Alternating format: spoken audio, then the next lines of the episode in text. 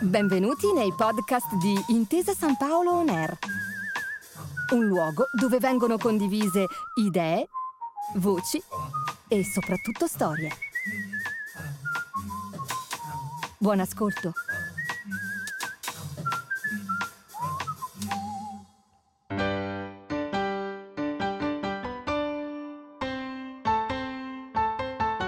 Lettere di Paolo Grassi è uno scambio epistolare tra importanti testimoni della cultura. Un percorso itinerante di letture per ricordare a tutti il pensiero poliedrico e visionario di Paolo Grassi, che gli ha permesso di definire il teatro così come lo conosciamo oggi. Un'occasione per dare un messaggio alle nuove generazioni testimoniato dai grandi protagonisti del teatro italiano del dopoguerra. E uno stimolo per dibattere intorno a tre importanti parole chiave ancora oggi attualissime. Politica, etica, cultura. Un progetto della Fondazione Paolo Grassi La Voce della Cultura in collaborazione con Intesa San Paolo, a cura di Francesca Grassi e Davide Gasparro. Grassi e Greppi. Amicizia e politica nella Milano liberata. Parte prima. Nell'avventura della fondazione del piccolo teatro, un altro immancabile protagonista è Antonio Greppi, primo sindaco della Milano liberata, fondamentale interlocutore nell'impresa di due giovani Grassi e Streller, ma anche fine uomo di cultura, scrittore e drammaturgo. In questa puntata si parte dalla fine, l'articolo di ricordo di Antonio Greppi alla morte di Grassi nel 1981. In questo compianto si racconta del loro primo incontro, un vero riconoscimento tra uomini di cultura e politica concreta. E poi uno scambio di lettere del 1945, prima della fondazione del Piccolo. Il loro dibattito culturale, accesissimo e pungente, denuncia tutto l'affetto e tutta la passione per le sorti della drammaturgia e del teatro italiano. Le lettere provengono dall'archivio del Piccolo Teatro. Legge Francesca Tripaldi. Ricordo di Paolo Grassi. 11 agosto 1981, da Avanti. Non lo avevo mai conosciuto prima della liberazione, ma non sarebbe potuta essere più fortunata ed emotiva la nostra conoscenza poche settimane dopo. Parco di Milano, a ridosso dell'Arco della Pace. La Giunta di Liberazione aveva unanimamente deliberato su mia proposta di celebrare il 14 luglio con l'incontro dei partigiani francesi con i nostri. Era la fine di una limpida giornata del mese di giugno e stavo concertando con alcuni compagni le modalità per un degno ricevimento quando mi trovo al fianco un giovane di circa vent'anni, dall'aspetto molto signorile, impaziente di parlarmi. Lo invito a farlo con un gesto cordiale egli mi dice di essere il compagno Paolo Grassi e mi esprime il desiderio di collaborare con noi per rendere più festosa e solenne la nostra iniziativa. Gli chiedo se anche lui era stato partigiano e mi risponde che stava frequentando l'ultimo anno del liceo nella nostra città, ma che si era già fervivamente occupato della destinazione della stampa clandestina e in modo particolare della distribuzione dell'Avanti, sul quale aveva visto la fotografia di mio figlio Mario, in occasione del suo eroico sacrificio avvenuto l'anno precedente. La nostra prima stretta di mano, alla quale è seguito un abbraccio, ha sancito l'impegno della nostra collaborazione. Osservando la luce calda dei suoi occhi, gli ho domandato se egli fosse nato a Milano. Mi ha risposto affermativamente, precisando che la sua famiglia era di origine meridionale, lo avevo facilmente immaginato. Mi rimaneva solamente di sapere se parlasse bene la lingua francese, e me lo dimostrò, dicendomi di aver tradotto in italiano poesie di Apollinaire e racconti di Maupassant per riviste studentesche. Istantaneamente l'ho invitato a visitarmi l'indomani nel mio ufficio di sindaco. Una lunga conversazione mi avrebbe rivelato una particolare disposizione organizzativa. Per quanto la parola sapesse non poco di retorica, gli dissi che gli affidavo la regia del ricevimento. Tutta la stampa italiana e francese avrebbe sottolineato l'eccezionale successo dell'incontro, Poche settimane dopo avrei ricevuto l'invito del sindaco di Parigi ad un ricevimento offerto in onore della rappresentanza del comune di Milano. E poi più tardi la concessione da parte del presidente della Repubblica francese Auriol della Legione d'onore. Nella motivazione si sottolineava soprattutto l'importanza del mio incontro con gli eroi delle due resistenze ma frattanto erano intervenute altre significative prove della stima del comune di Milano per Paolo Grassi. Con lui, con Giorgio Streller e con me veniva deliberata la costituzione del piccolo teatro sullo spazio di Via Rovello, che era stato pochi anni prima insanguinato dalle torture della famigerata squadra Muti. La sera di uno degli ultimi giorni di maggio sarebbe avvenuta la prima rappresentazione, con L'albergo dei poveri, di Maxim Gorky. Erano presenti i più reputati critici italiani e stranieri e davanti al folto pubblico parve salire alle stelle il sipario tra un'interminabile ovazione. Sul palcoscenico io e Grassi, con due rapide sintesi, abbiamo affidato al teatro la consegna di essere per la prosa quello che era stata la scala per la lirica. Poi apparve la più allucinante delle scene e la regia di Streller rivelò il più originale dei miracoli. La magia dell'arte non aveva mai raggiunto un grado più elevato e tutte le recensioni avevano il carattere di un messaggio di fiduciosa ammirazione. Anche gli attori meno noti parvero trasformarsi in esemplari maestri. Molte furono le repliche, con altrettanti esauriti.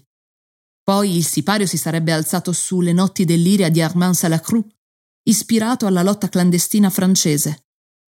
Un altro autentico trionfo, e subito divenne famoso il giudizio dell'autore espresso in queste fatidiche parole: Di piccolo questo teatro non ha che il nome.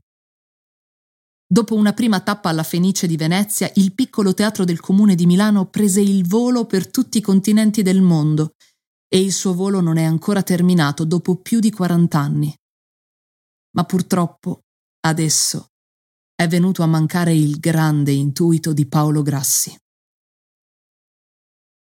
Da Antonio Greppi a Paolo Grassi. Milano, 15 dicembre 1945. Caro Grassi, leggo con molta malinconia la tua recensione di oggi, il tuo cenno ai tanti lavoretti nostrani che affannosamente vorrebbero ricalcare il palcoscenico. È ingiusto, ingeneroso e ispirato da un troppo scarso rispetto per il teatro italiano, che è certamente migliore di quanto tu non lo ritenga. D'altra parte, questo parallelo sul terreno di una commedia giudicata quasi unanimamente come brutta o almeno inopportuna poteva essere risparmiato al lettore dell'Avanti. Costituisce quantomeno un'accusa non richiesta e implica una difesa troppo zelante. Tu sai come io ammiri il tuo ingegno e la tua cultura e come ti ritenga capace di contribuire potentemente alla risurrezione artistica italiana.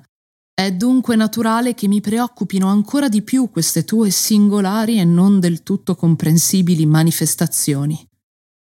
Molto cordialmente, Antonio Greppi. Da Paolo Grassi ad Antonio Greppi. Milano, 17 dicembre 1945. Caro Greppi, ricevo la tua lettera in data 15 dicembre e mi affretto a risponderti. Potrei rispondere a voce, ma innanzitutto non sei a Milano. In secondo luogo, desidero fissare sulla carta quanto ti dico. Se l'incidente in sé per sé mi dispiace, in quanto tu sai come e quanto io ti sia devoto e affezionato, e come io ricambi la tua benevolenza con un affetto filiale, D'altra parte devo precisare i miei vari punti di vista in merito ad Adamo in particolare, al teatro in generale. La commedia Adamo di Marcel Achard, regia di Luchino Visconti, non merita in alcun modo battaglia, in quanto è una cosa assolutamente normale. Solo è scritta con un garbo e una linea da abile e gradevole commediografo. Inoltre non è assolutamente repellente come qualcuno ha detto e ha scritto ed è venuto a dirti. Adamo può essere recitata senza attentare al buon costume della città. La questura del resto e la censura servono proprio a questo. La tua lettera alla compagnia Adani e al Teatro Olimpia è stata, scusami, inopportuna. Essa doveva tutt'al più essere il risultato di una democratica inchiesta e non l'espressione di singoli gruppi. È strano che il sindaco di Milano, quello che ha difeso l'agibilità di Soffiasò nell'edizione originale in quanto autorizzata dalle superiori autorità competenti, che ha parlato al pubblico in tal senso, di fronte agli insulti volgari e triviali che persone stipendiate hanno scagliato la prima e la seconda sera di Adamo contro gli attori, disturbando la rappresentazione, invece di fare intervenire la pubblica sicurezza, abbia invitato praticamente l'impresa a togliere il lavoro. Questo tuo gesto non è consono al tuo sentire e alla tua linea di cittadino e di nostro sindaco. Tutto l'ambiente teatrale, tutta Milano parla di Greppi che ha proibito Adamo. Questo è il risultato. E io mi sono mangiato il fegato a difendere contro i soliti avventati l'onestà e la buona fede del tuo operato. Ora, tu sei anche autore di teatro. E il fatto è avvenuto tre giorni dopo che una commedia tua perveniva alla compagnia Adani. La coincidenza è fortunata e non dice nulla a persone oneste. Ma invece dice ai disonesti, che aspettano freneticamente questi incidenti per gettare fango sui cittadini che, come te, si portano le responsabilità sulle spalle. Inoltre tu sai che il sindacato autori aveva protestato giorni prima di Adamo e noi sappiamo che in una riunione di detto sindacato si era detto che Adamo non si sarebbe fatta. Aggiungi le grida di gente che hai visto a teatro che urlava vogliamo commedie italiane. Queste grida erano organizzate, sine certo. E qui tocchiamo il punctum dolens, e cioè le persone che intorno a te gravitano dichiarandoti un'amicizia interessata della quale tu non ti accorgi, manifestandoti una simpatia falsa e ipocrita. Tanto è vero che varie persone che sono venute a denunciarti Adamo si sono poi affrettate a sconfessare la tua lettera presso la Dani, definendola antidemocratica e facendo un doppio gioco disgustoso. Si sappia che questi autori e questa gente non darà più un lavoro in Italia. Chiunque può dire quel che vuole. Noi non permetteremo che il teatro italiano si adorni dei nomi di questi deficienti irresponsabili. Nel caso tuo singolo, che difendi un teatro italiano e che parli sovente di autori italiani, io ti prego di parlare solo di te. Ciascuno abbia il coraggio di parlare di sé e della sua opera. Finiamola con l'autarchia e i nazionalismi. Se ci sono degli autori solidi ed intelligenti, ben vengano, ma vengano come persone intelligenti e non come autori italiani. Se non ti offendi, posso dirti che tu hai due commedie in fase di rappresentazione, una con Ruggeri e una con la Pavlova. Quindi, nel caso singolo, tu non puoi lamentarti. Nel mio caso, ci sono dieci testimoni che possono dirti del calore col quale io parlavo proprio sabato del tuo lavoro. Quindi non bando agli italiani, ma bando ai troppi insufficienti, vacui, banali, inutili autori che vorrebbero rappresentare un teatro italiano.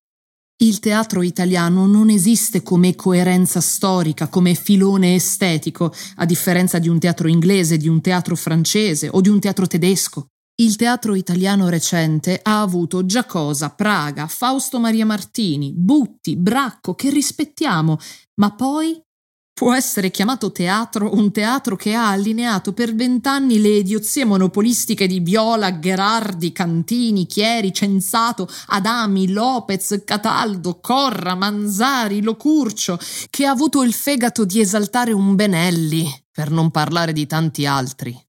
Ti concedo qualche buona commedia di Landi, di Betti, di Fabbri, di Meano, di Bevilacqua, tua, di Lodovici, di Pinelli. Ma questo non basta a giustificare un teatro italiano, tanto più che queste poche cose sono sbilanciate di fronte alla congerie di banalità che stanno dall'altra parte.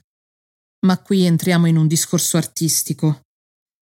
Avrei molto piacere di discorrere con te con calma, con riservatezza dell'intera faccenda che è molto più complessa e sporca di quanto tu non immagini.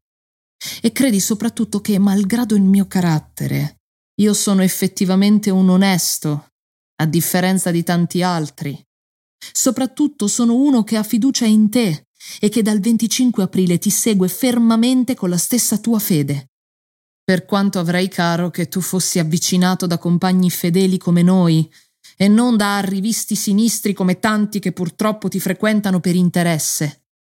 Accogli le mie scuse per aver comunque dispiaciuto all'amico Greppi, cui mi onoro di essere legato da filiale amicizia, e chiamami presto. Tuo affezionatissimo Paolo Grassi. Da Antonio Greppi a Paolo Grassi. 18 dicembre 1945. Caro Grassi, la tua lettera è del tutto singolare e un poco anche allarmante. Rispondi a un intervento paterno, mi attengo alla tua qualificazione della nostra parentela ideale, con una lunga predica didattica. Io non ho aperto nessun conflitto né con la questura né con la censura. Mi sono limitato a reclamare dal teatro la difesa del buon gusto e del buon costume artistico.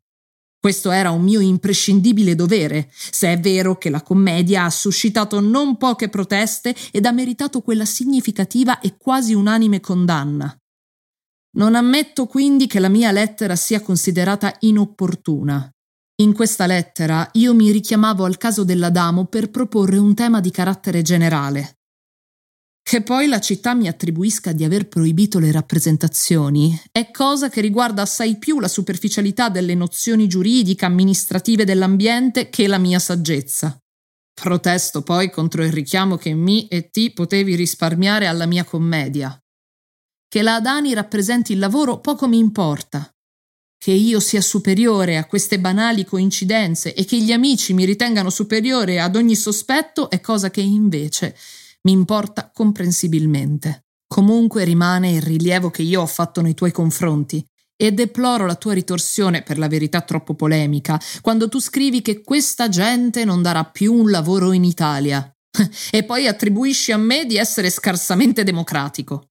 Che Ruggeri e la Pavlova abbiano in fase di rappresentazione due mie commedie non ha, tu lo comprendi bene, la minima importanza.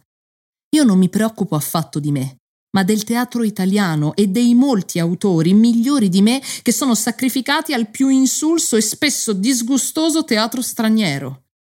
Quanto a Benelli, tu mi hai detto di aver organizzato una sua compagnia. Vedi di metterti d'accordo con te stesso.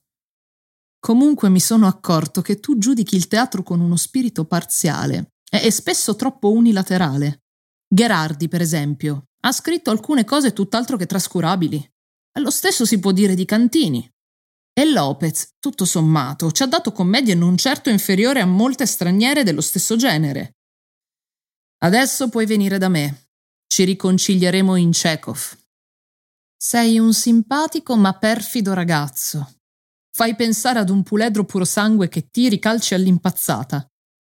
Ma un uomo ha il dovere di essere sempre più ragionevole di un puledro anche se non abbia ancora trent'anni e scoppi di fosforo da tutte le parti. Cordialmente, Antonio Greppi.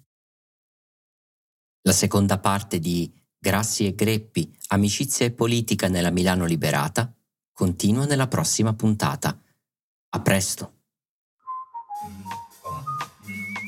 Grazie per aver ascoltato i podcast di Intesa San Paolo On Air. Al prossimo episodio.